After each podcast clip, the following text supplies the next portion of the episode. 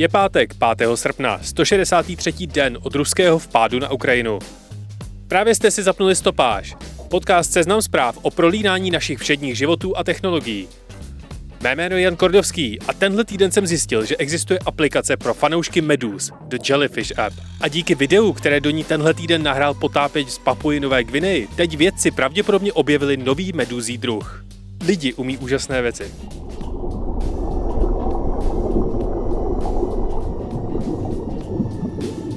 Kromě toho jsem se tenhle týden bavil s Janem Lenartem z Ostravské univerzity o overturismu. Fenoménu přeplněných turistických destinací, kterým se pod návalem lidí sype infrastruktura doslova pod nohama. A naše selfiečka tomu fakt nepomáhají. Ale ještě předtím jsem pro vás jako každý týden vybral přehled těch, alespoň podle mě, nejzajímavějších zpráv z uplynulého týdne.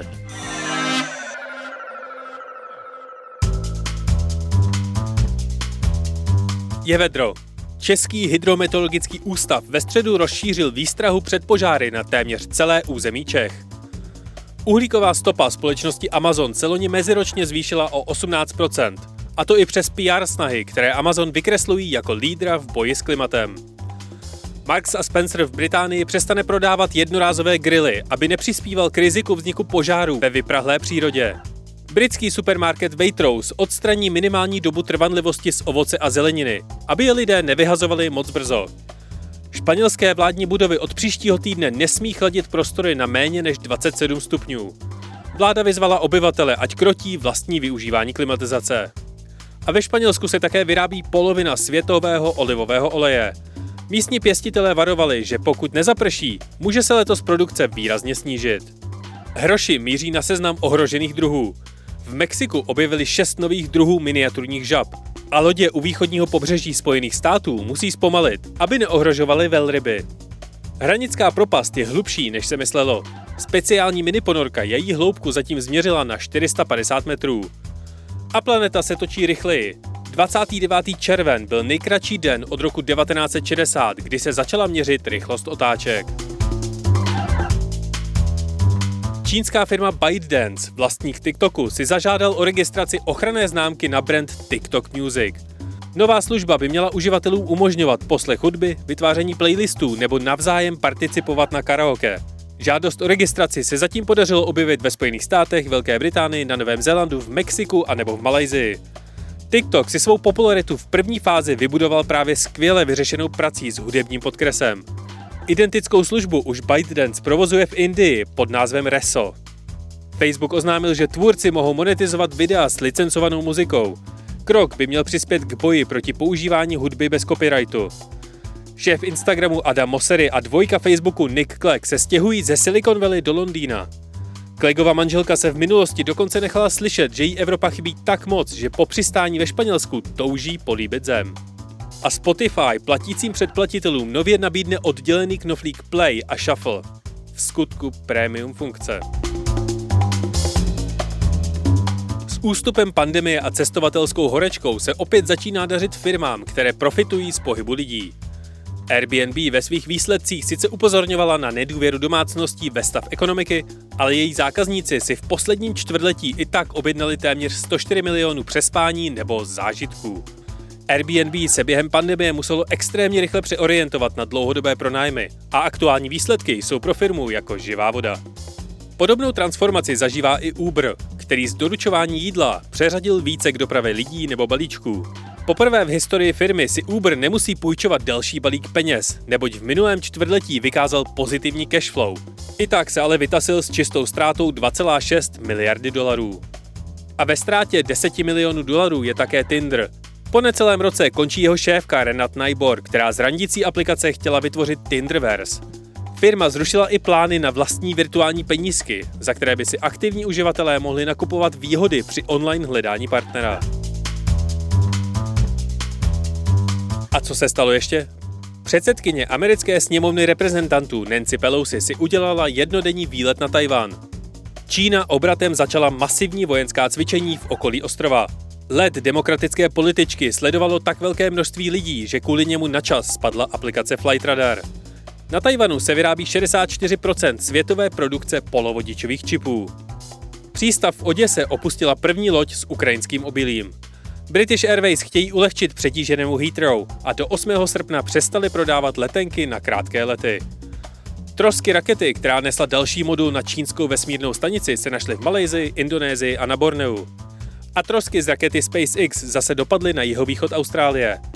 čtyřicet procent Čechů od patnácti do šedesáti devíti let má předplacenou alespoň jednu streamovací službu. Čínskou influencerku Tizi vyšetřuje policie. Jedla ohroženého bílého žraloka na livestreamu. Česká republika konečně zná jméno nového velvyslance Spojených států. V případě, že ho schválí americký senát, by se na Malé Straně měl usadit Bijan Sabet, investor ze Silicon Valley. Electronic Arts budou titulním sponzorem příští sezóny španělské La Ligy, příští Dodge Charger bude na elektřinu a u Norfolku zastavila vlaky obří želva na kolejích. A stalo se toho mnohem, mnohem víc. Třeba jsme vydali další investigativní minisérii. Janek Kroupa v podcastu Gucciho archiv popisuje propojení politiků v aktuální magistrátní aféře Dozimetr. Stejně jako Stopáž, tenhle podcast najdete na Seznam zprávách, ve všech podcastových aplikacích a nebo na podcasty tečka cé zet. Ale ještě předtím si poslechněte můj rozhovor o tom, že bychom měli omezit naše turistické FOMO.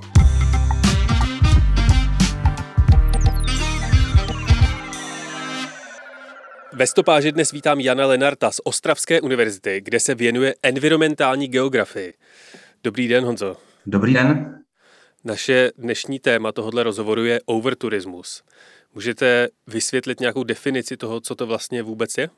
Overturismus je jev, který se hodně diskutuje v posledních letech v souvislosti s tím, jak zejména západní společnost zbohatla a zrychlily se přesuny lidí do nejrůznějších oblíbených turistických destinací a tam vznikl jev, kdy vlastně turisté obsadí nějaké, nějaké místo v takových obrovských počtech, že to začne způsobovat problémy. Můžou to být některá města, zejména historická jádra, a potom to jsou některé oblíbené oblasti třeba na mořských pobřežích anebo ve vysokých horách nebo na skalních útvarech. A ty velké počty těch turistů v některých místech už dospěly do takového problematického stádia, že museli začít se podnikat různá opatření proti těm obrovským počtům a, a zejména řešit následky, které ty davy těch turistů vlastně v těch místech mají. Vy jste zmínil, že tenhle ten fenomén se objevuje nebo diskutuje v posledních několika letech, ale neříkejte mi, že v roce devatenáct dvanáct se nestály fronty na to dívat se na Niagárské vodopády. O, no ono, nemusíme chodit až k Niagárským vodopádům. Když si přečteme historickou literaturu, tak uh, tam se dočteme o třeba mnoha tisícovém procesí na bájnou horu Radhošť v Beskydech uhum. na přelomech, na přelomu devatenáctého a dvacátého století, ale i později třeba za první republiky. Ale tyhle ty jevy prakticky byly v té krajině ojedinělé.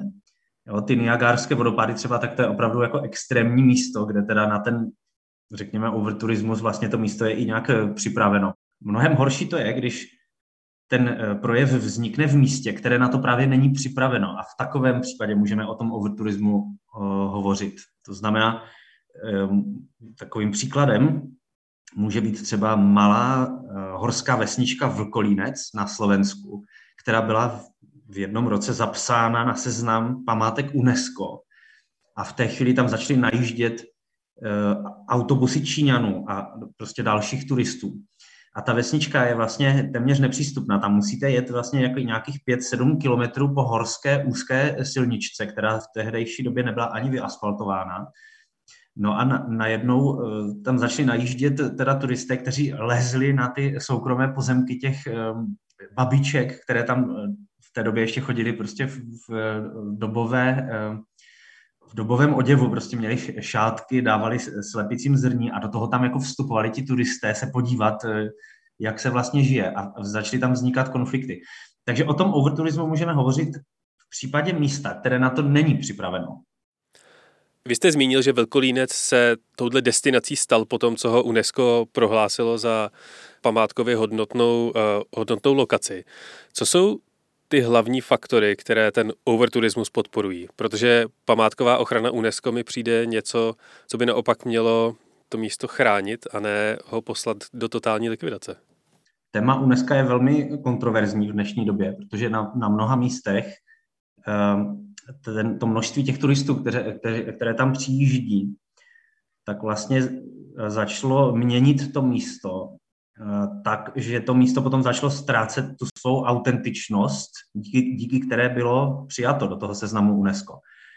Třeba chorvatské městečko Trogir, tuším, tak tam je to vidět, vidět také, je to, je to prostě městečko, historické jádro na malé, malé ploše, kde vlastně to množství těch turistů přilákalo úplně jiné služby. Začala se měnit struktura služeb v tom městečku a dneska tam jsou zejména komerční služby a už tam nikdo moc nežije z, té původní, z těch původních obyvatel a začali to město opouštět.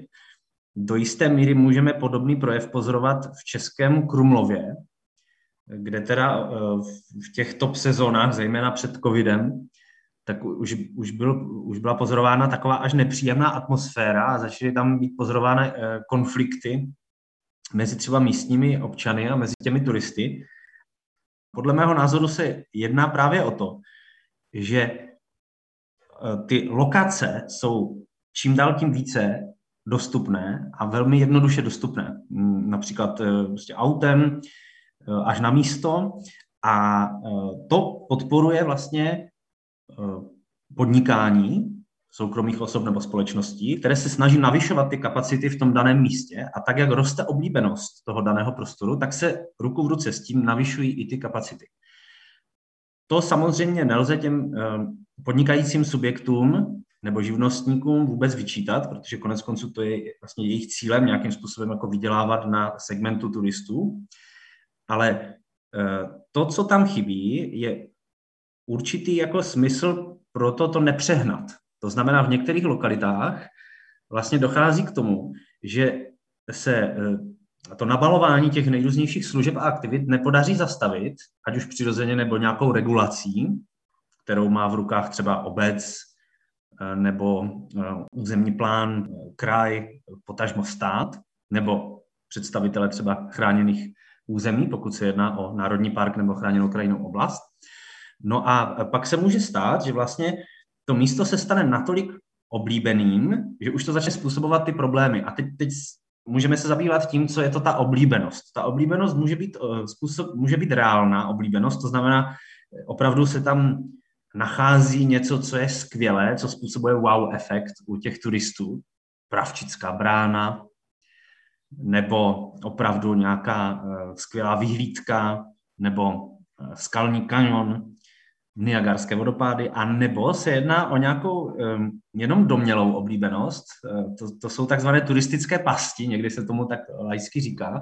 To znamená, nic moc zajímavého tam není, ale přesto to místo má takovou pověst, že se tam musíte, musíte podívat. A když už do té oblasti jedete a vidíte, že všichni směřují do tohoto jednoho konkrétního místa, tak vlastně vzniká nějaký fear of missing out syndrom, se tomu taky říká, to znamená, jak asi tíseň z toho, že vám něco unikne, něco podstatného a prostě se tam jedete podívat také. A pak to třeba zhodnotíte, že to bylo slabé, že tam nic moc zajímavého nebylo, ale v jednu chvíli se tam prostě vyskytujete a jdete s tím davem a vlastně způsobujete ty stejné problémy toho přelidnění, toho, toho turistického ruchu.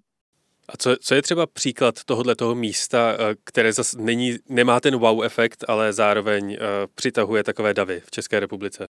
No, v České republice, vidíte, to je zajímavá otázka. Nechci teď někoho urazit, třeba, že bych jmenoval nějaké místo, takže subjektivně se mi třeba nelíbí, ale mohu jmenovat například Jeseníky, Ovčárna, Praděd. Ano, jedná se o nejvyšší horu Moravy a Slezska, ale prostředí, které, na které tam turista narazí, když se vydá nahoru na Ovčárnu, tak je opravdu nehezké a odpovídá spíše nějakým raným devadesátým rokům. Je tam, turista se tam prostě setká s, s, motori, s motorizovanými vozidly, s reklamním smogem, s, s nedostavěnými budovami, rozpadlými betonovými plochami, nějakými brownfieldy, kde prostě jsou nějaké staré, staré chaty, nějaké staré vybavení. Pokud už tam jede lyžovat, tak se setká prostě se zastaralou infrastrukturou. No a do toho tam směřuje ten dav a směřuje teda na tu nejvyšší horu. Dobře, tak ta nejvyšší hora je, je teda tím, tím lákadlem. Ovšem, zdá se mi, že, že prostě množství těch turistů, které, které tam směřuje, tak jako neodpovídá tomu, tomu významu toho místa, a že prostě ti turisté tam jako nemají uh, odpovídající prostředí. A to se mi konec konců dostává od třeba turistů, kteří tam směřují poprvé v životě a potom poskytují zpětnou vazbu, tak říkají, no tam to bylo škaredé vlastně. Ale přesto tam šli. Které tyhle ty destinace, kam směřují tyhle ty obří davy, jsou v České republice nejvytíženější? Vy jste zmínil Český Krumlov, asi pravděpodobně to bude centrum Prahy. Umím si představit, že vrchol Sněžky je taky podobná destinace. Jsou ještě nějaká další, která člověka hned tak nenapadnou? Ta, ta města jste vyjmenoval velmi přesně. Zmínil bych potom ještě, co se týče památek, některé hrady, třeba je to Kašper, který je opravdu přeplněný lidmi, kdy místní vám už pomalu doporučují tam opravdu nechodit, jestliže si nechcete třeba zkazit den. Pak, pak bych zmínil ještě Kutnou horu, ne přímo teda historické centrum, ale například návštěvnost Kostnice v Kutné hoře je teda opravdu monstrózní a dosti teda narušuje tu pietu, která, která by v té Kostnici teda měla, měla panovat. Tam, tam například se má hovořit potichu nebo šeptat, ale když tam přijedete, tak vlastně tohle tam vůbec nefunguje, protože v tom obrovském davu všichni se překřikují a hledají se. Takže tam ten negativní efekt je opravdu velký. A potom, co se týče těch přírodních míst, tak to jsou Adršpařsko-Teplické skály, tam byly v posledních letech velké problémy. Pak to jsou právě naše nejvyšší hory, Kralický Sněžník, Praděd, Lisá hora, Sněžka. Jsou to potom takové různá, různé další unikátní přírodní místa, jako Černé a Čertovo jezero na Šumavě, nebo ještě mě napadají třeba některé krasové oblasti, okolí Macochy třeba v Moravském Krasu, nebo Pálava třeba na Jižní, na Jižní Moravě. A prostě to jsou, to, jsou, to jsou asi ta místa, kde teda ty problémy se už vlastně v současné době mnoho let řeší. Jak do toho všeho vstupují sociální sítě? Mně přijde, že jedním z pilířů těchto institucí tak jsou fotky a videa právě z cool míst, se kterými se prostě člověk musí předvést. Já neznám snad žádnou holku, která by neměla rozkošnou fotku z vyhlídky Máj za Prahou. To je velmi zajímavé téma, protože ty sociální sítě tam můžou vstupovat ve dvou směrech. Za prvé podporují ten overturismus, tak jak jste zmiňoval, to znamená, ti lidé vidí, co udělali ti další lidé a chtějí tam být také. A nebo prostřednictvím teda reklamy, to znamená ti provozovatelé, kteří se snaží na tomto jevu vydělat, tak vlastně jako podporují skrz ty sociální sítě návštěvnost dalších lidí. Tady, tady musím říct, že někdy do toho velmi negativně vstupují třeba některé agentury zřízené, zřízené státem nebo krajem. A to v tom smyslu, že oni ten overturismus často ještě pro mě z nepochopitelných důvodů taky podporují. To znamená, promují ta místa, kde už teď je nejvíc turistů. Typicky třeba Sněžku, Praděd.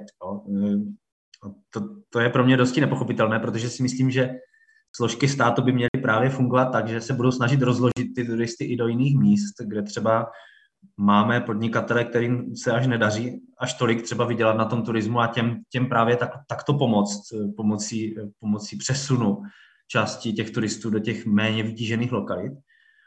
No ale potom ty sociální sítě lze využít taky jako brzdu toho overturismu. A to není dostatečně využíváno u nás. To můžou třeba dělat chráněné krajinné oblasti nebo správy národních parků, obecně Agentura ochrany přírody a krajiny, která pomocí svých sociálních sítí může ukazovat právě ty negativní efekty a může vlastně edukovat ty turisty a dělat osvětu a uh, ukazovat třeba, že by se nemělo chodit třeba um, do nějaké, na nějakou uzavřenou stezku, kde hnízdí sokoly a To znamená jako ty sokoly tam natočit a ukázat je prostřednictvím té, těch sociálních sítí. To je třeba příklad právě těch skalních měst, kde prostě potom ten overturismus už má takový efekt, že když jde po oficiální stezce už příliš velký dav, tak určitá část těch osob se rozhodne jít mimo ty stezky. Podívat se prostě, chtějí, lidé přirozeně vyžadují návštěvu nějakých jako klidných míst, kde můžou prostě strávit pár chvil. Jo? A když už jsou ty stezky příliš přeplněné, tak oni, oni přirozeně prostě přejdou někam jinam, kde už třeba z hlediska ochrany přírody to není, není dobré. No. Jak moc velkým faktorem je přechod z těch papírových průvodců jako Lonely Planet nebo Klub českých turistů vydávající mapu do online prostředí, kde ty nejlepší místa najdete na základě nějakých komunitních doporučení nebo recenzí na Google mapách nebo na mapách tečka cé zet a nebo online cestovních portálů? No tak především si myslím, že ty tištěné průvodce jako v dnešní době velmi rychle ztrácí na aktuálnosti.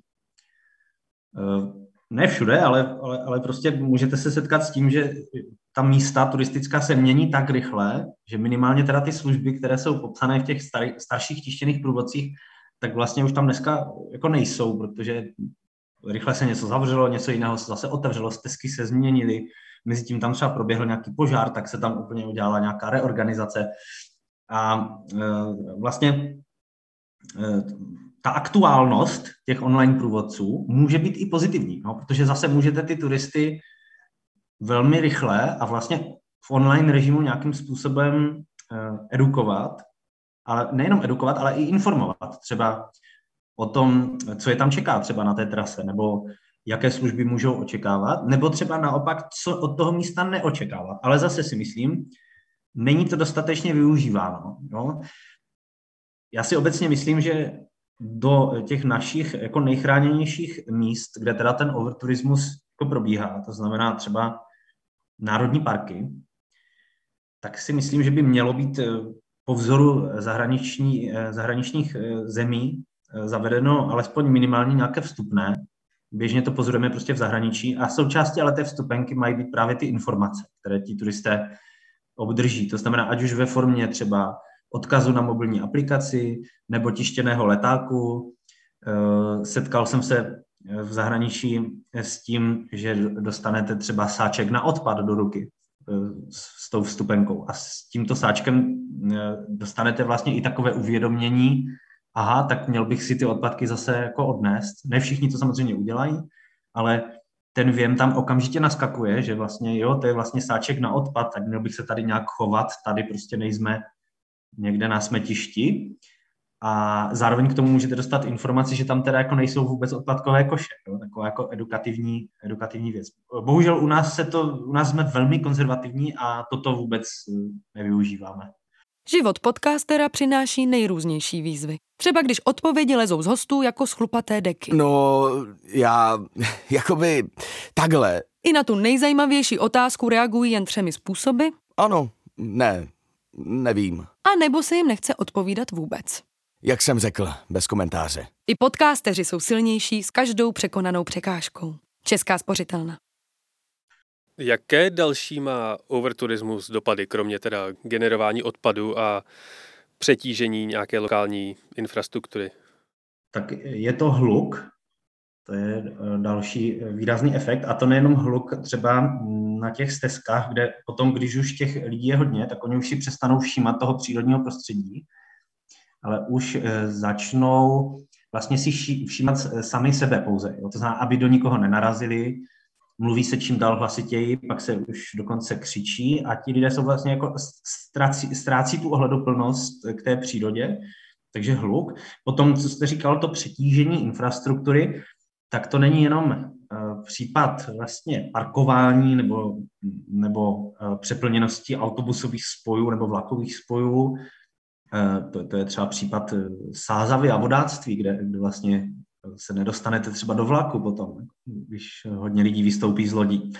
A, ale je to třeba i přetížení kanalizace. To je velmi významná záležitost, protože menší obce, které nebyly právě na ten overturismus připraveny nebo na to zvýšení počtu těch turistů, tak nemají dostatečnou kapacitu kanalizace, nemají ani připravená, připravené toalety a často vlastně dochází k tomu, že určitá atrakce, která tam ty turisty přilákala, nenabízí ty dostatečné, dostatečné kapacity a pak to spadne na bedra vlastně obce, která musí tu kapacitu doplnit sama ze svých vlastních prostředků, ačkoliv ta atrakce, která přilákala turisty, není projektem obce, ale je projektem soukromého vlastníka. To znamená, tam potom do, může docházet i ke sporům mezi provozovatelem nějaké atrakce. V České republice jsou to stezky v oblacích, typická záležitost. E, tak mezi provozovatelem té stezky v oblacích a obcí, která třeba provozuje kanalizaci nebo parkoviště.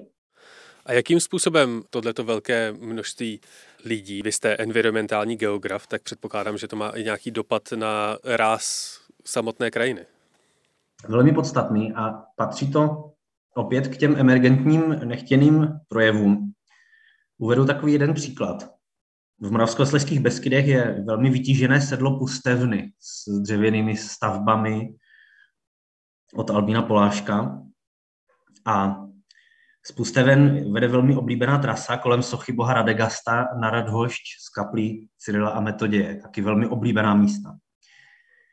Většina turistů se vždycky vydávala na Radhošť, to znamená západním směrem, jenže v posledních letech směrem na východ od sedla Pustevny vznikla stezka v Oblacích, která představovala velkou atrakci a část těch lidí, kteří se vydávali na Radhošť, tak se dneska nevydávají tím západním směrem, ale jdou pohřebeni na východ přes tu stezku v Oblacích a pak už se jim nechce vracet se zpátky do sedla Pusteven a jít na Radhošť, to znamená na opačnou stranu, ale pokračují tím východním směrem. A pokračují pohřebeni dál směrem k nejvyšší hoře Zlínského kraje Čertovu mlýnu. A tam už je národní přírodní rezervace, velmi vzácný beskydský prales, kde jsou vzácné a ohrožené druhy rostlin a živočichů. Je to taková jedna z posledních těch divočin vlastně v Beskydech a tam samozřejmě jakýkoliv pohyb lidí je zcela nechtěnou záležitostí z hlediska nějakého veřejného zájmu. Vede tam turistická značka skrz tu národní přírodní rezervaci, ale v posledních letech tam výrazně vzrostla návštěvnost. Pravděpodobně to bylo způsobeno právě odvedením části těch lidí tou stezkou, stezkou v Oblacích. Já bych to shrnul asi takto. V naší přírodě existuje pouze několik málo míst, která jsou opravdu tichá a bez lidí, kde, kde, ty, kde ti živočichové byli zahnáni vlastně tím, jak se naše společnost rozšiřuje v krajině. Když se podíváte na typickou českou krajinu, tak všude je zástavba, všude je hluk ze silnice, všude probíhá nějaká činnost. A těch posledních málo míst, která opravdu byla ponechána divoké přírodě, tak je atakována turismem. To je velmi důležité si uvědomit a do budoucna my bychom si měli prostě říct, jestli teda jako chceme o tyto poslední zbytky té divoké přírody přijít, protože je to bohužel vlastně na spadnutí, bych řekl. Jak podle vás turismus promění klimatická změna? Třeba lyžařská střediska, tak předpokládám, že už u nás dlouho nebudou tolik profitabilní. Vidíte i nějaké jiné dopady? Vidím dopady především na hory, na horské ekosystémy, protože to jsou místa, kde stále ještě můžeme najít jakési příjemné prostředí, třeba v hlubokých horských údolích. Přes den nedosáhne teplota těch třicet stupňů. A to už můžeme pozorovat v této letní sezóně nebo v těch posledních, kdy byly ty vlny veder, tak lidé začnou mnohem více se stahovat do těch hor. A tam bych řekl, že ještě to má další přesah. Lidé budou chtít žít v těch horách. Tam bude obrovský tlak na výstavbu v těch horách. My už to pozorujeme dlouho, ale jak si se třeba v některých místech se daří to brzdit. Ale ta návštěvnost tam poroste a pozorujeme, pozorujeme v posledních letech už výrazný konflikt, kde v souvislosti s, narůzna, s narůstajícím počtem automobilů vlastně docházelo k tomu, že některá místa v horách začala být jako výrazně přetěžována a vlastníci komunikací nebo vlastníci těch pozemků začali reagovat e, zákazy vjezdu. Dělali to obce, dělali to například Lesy České republiky nebo další správci lesních pozemků, ale dělali to třeba taky některé, některé soukromé subjekty, kterým lidé e, parkovali na jejich vlastně pozemcích. No, typicky nějaké hotelový, hotelové parkoviště, které bylo zdarma pro veřejnost, tak vlastně bylo uzavřeno nějakou závorou. A došlo teda vlastně k tomu, že byla uzavřena i některá celá horská údolí pro automobilovou dopravu.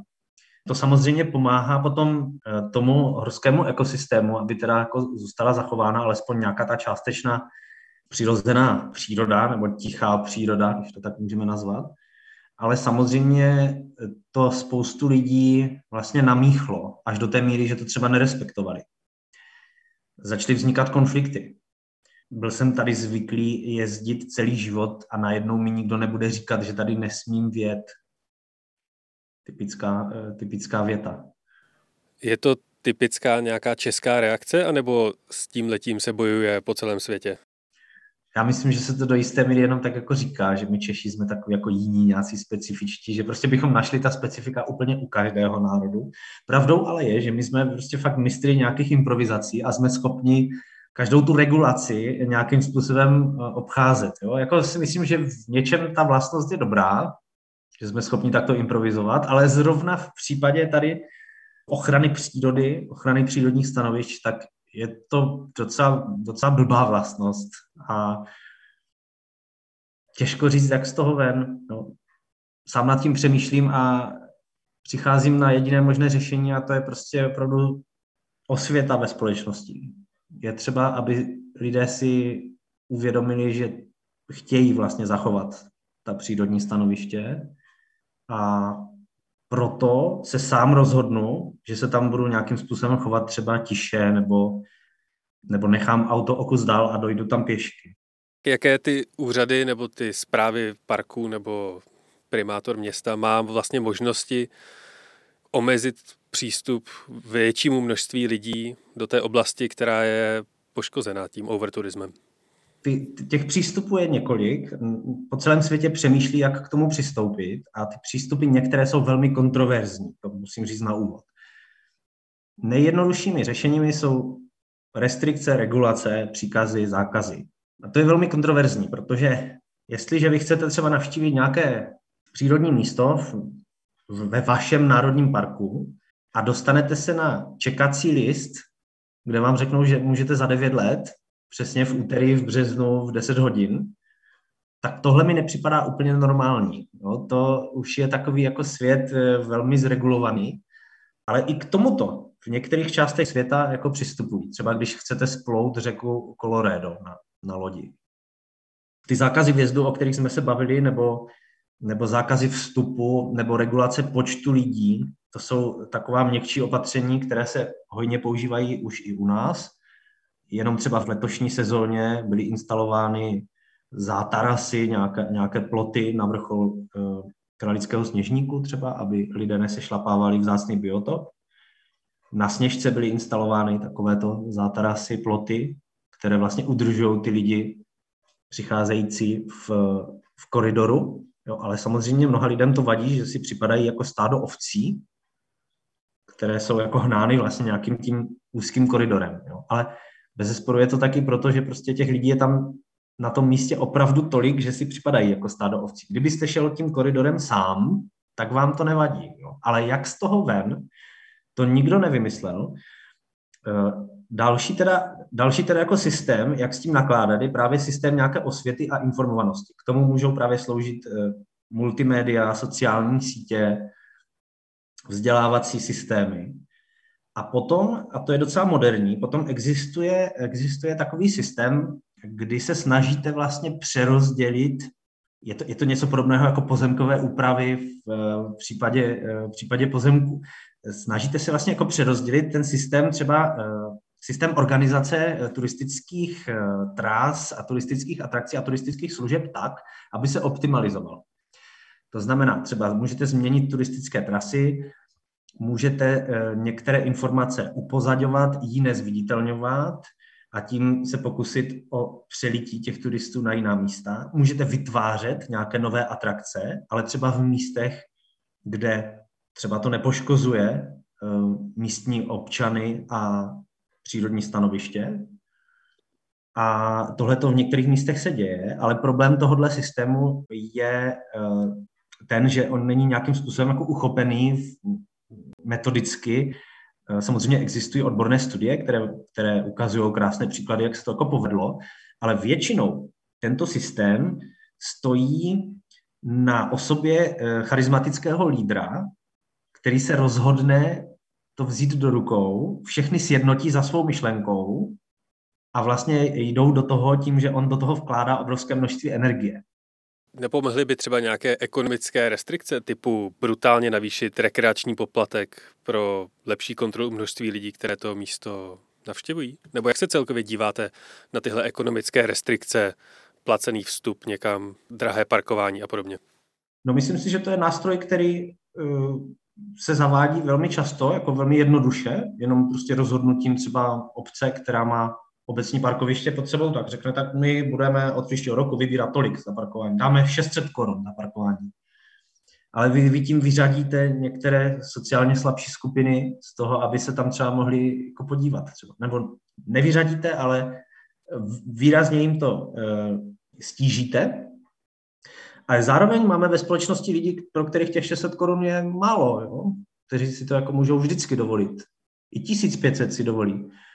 Čili já si myslím, že, ta, že ta, ten poplatek, který by se musel zaplatit, aby to začalo omezovat ten příliv těch lidí, tak je jako v, nezá, v závratných jako výškách, jako hrozně daleko ještě. Muselo by to být tisíce korun.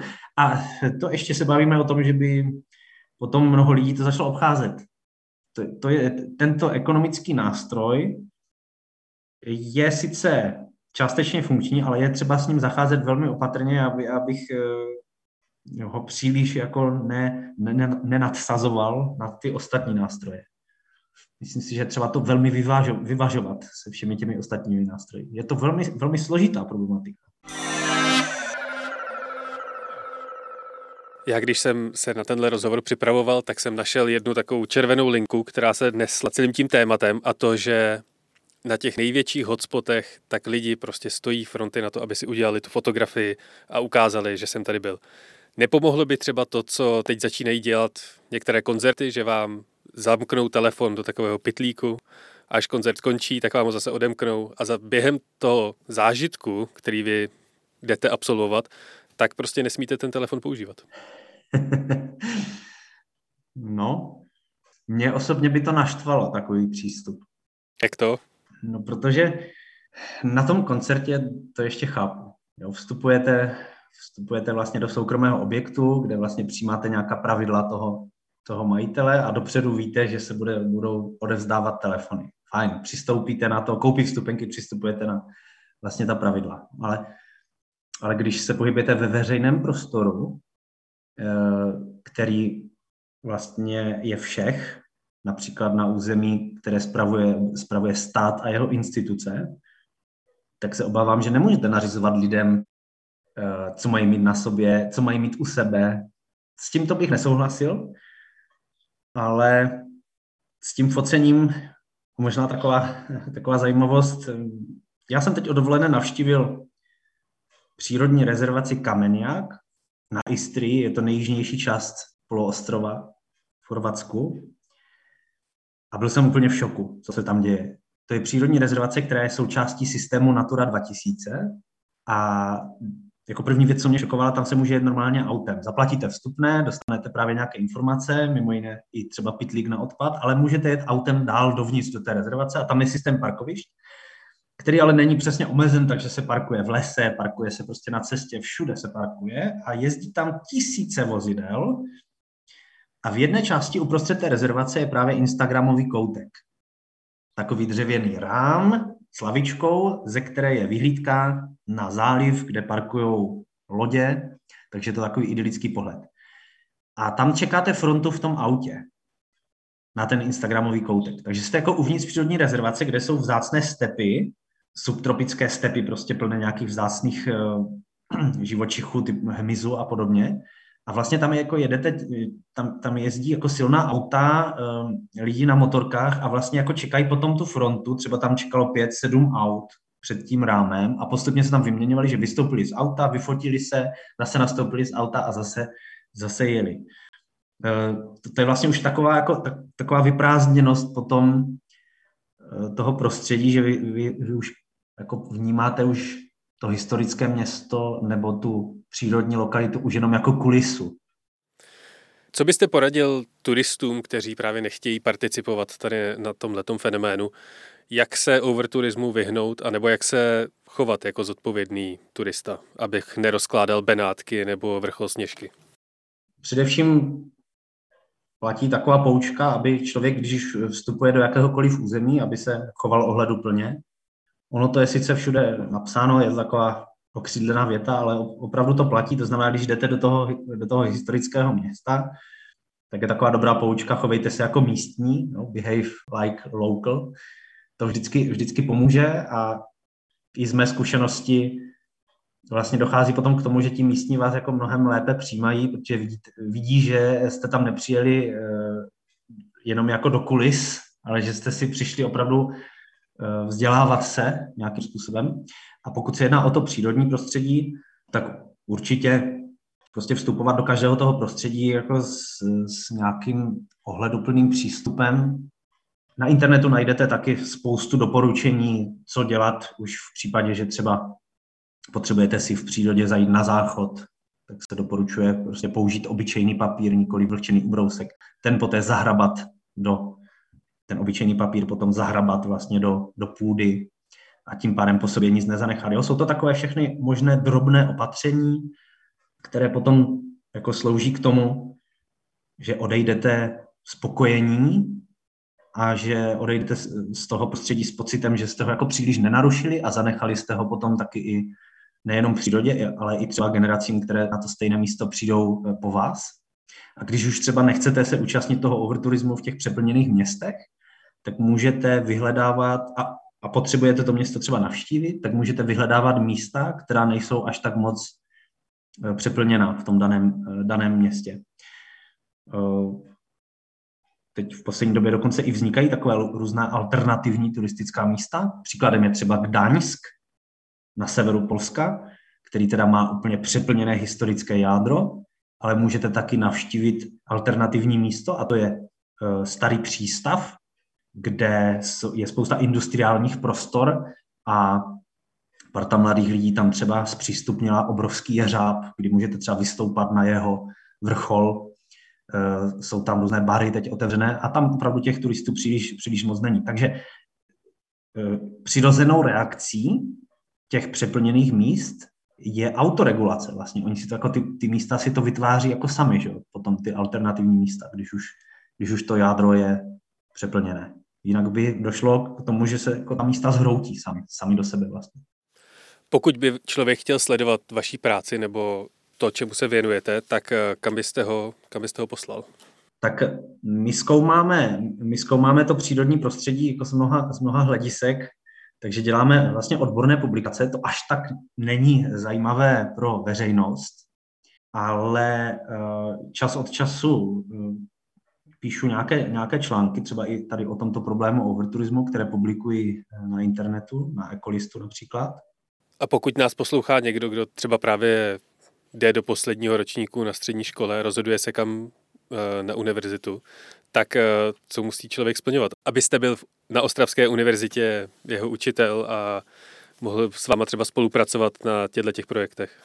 Tak u nás je zapotřebí absolvovat přijímací pohovor. Je to motivační přijímací pohovor, to znamená, takový uchazeč by měl asi mít trošku v hlavě uspořádáno, proč chce vlastně studovat přírodní vědy, proč se studovat třeba fyzickou geografii, ochranu a tvorbu krajiny, což jsou ty dva hlavní obory, které u nás studovat lze. Ony jsou spojené pod tou hlavičkou environmentální geografie, ale máme tam vlastně takové dvě, dvě oborové větve. No a pak už samozřejmě stačí jenom mít nějaký zájem, protože potom už se opravdu uvidí, jestli, jestli student opravdu má o to zájem a pokud ano, tak se velmi rychle takový student zorientuje a gro vlastně té naší práce spočívá v tom, že jezdíme přímo do terénu. Takže my máme vlastně velké množství třeba předmětů realizovaných přímo v přírodě, v krajině, na horách nebo dokonce i v jeskyních, takže stačí mít zájem a chuť. Já vám moc děkuji za rozhovor. Já vám děkuji za pozvání a hezký den přeji. Tohle byl Jan Lenart, který se na Ostravské univerzitě věnuje environmentální geografii.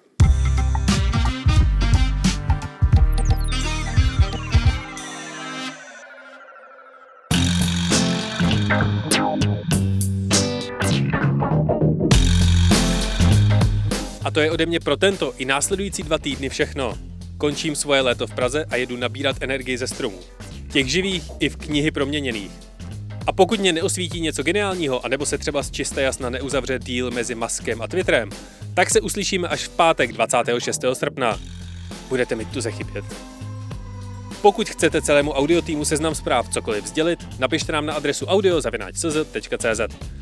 Rádi si přečteme, co bychom měli na našich pořadech změnit, zlepšit, nebo jakým tématům se máme do budoucna věnovat. Loučí se s vámi Jan Kordovský, díky za poslech, užijte si prázdniny a v pátek dvacátého šestého srpna opět na Seznam zprávách. A náhodný fakt nakonec? Čínská armáda v roce dva tisíce deset nakoupila a začala trénovat deset tisíc poštovních holubů. Pro případ, že by všechny ostatní metody komunikace pod útokem nepřítele nějakým způsobem selhaly.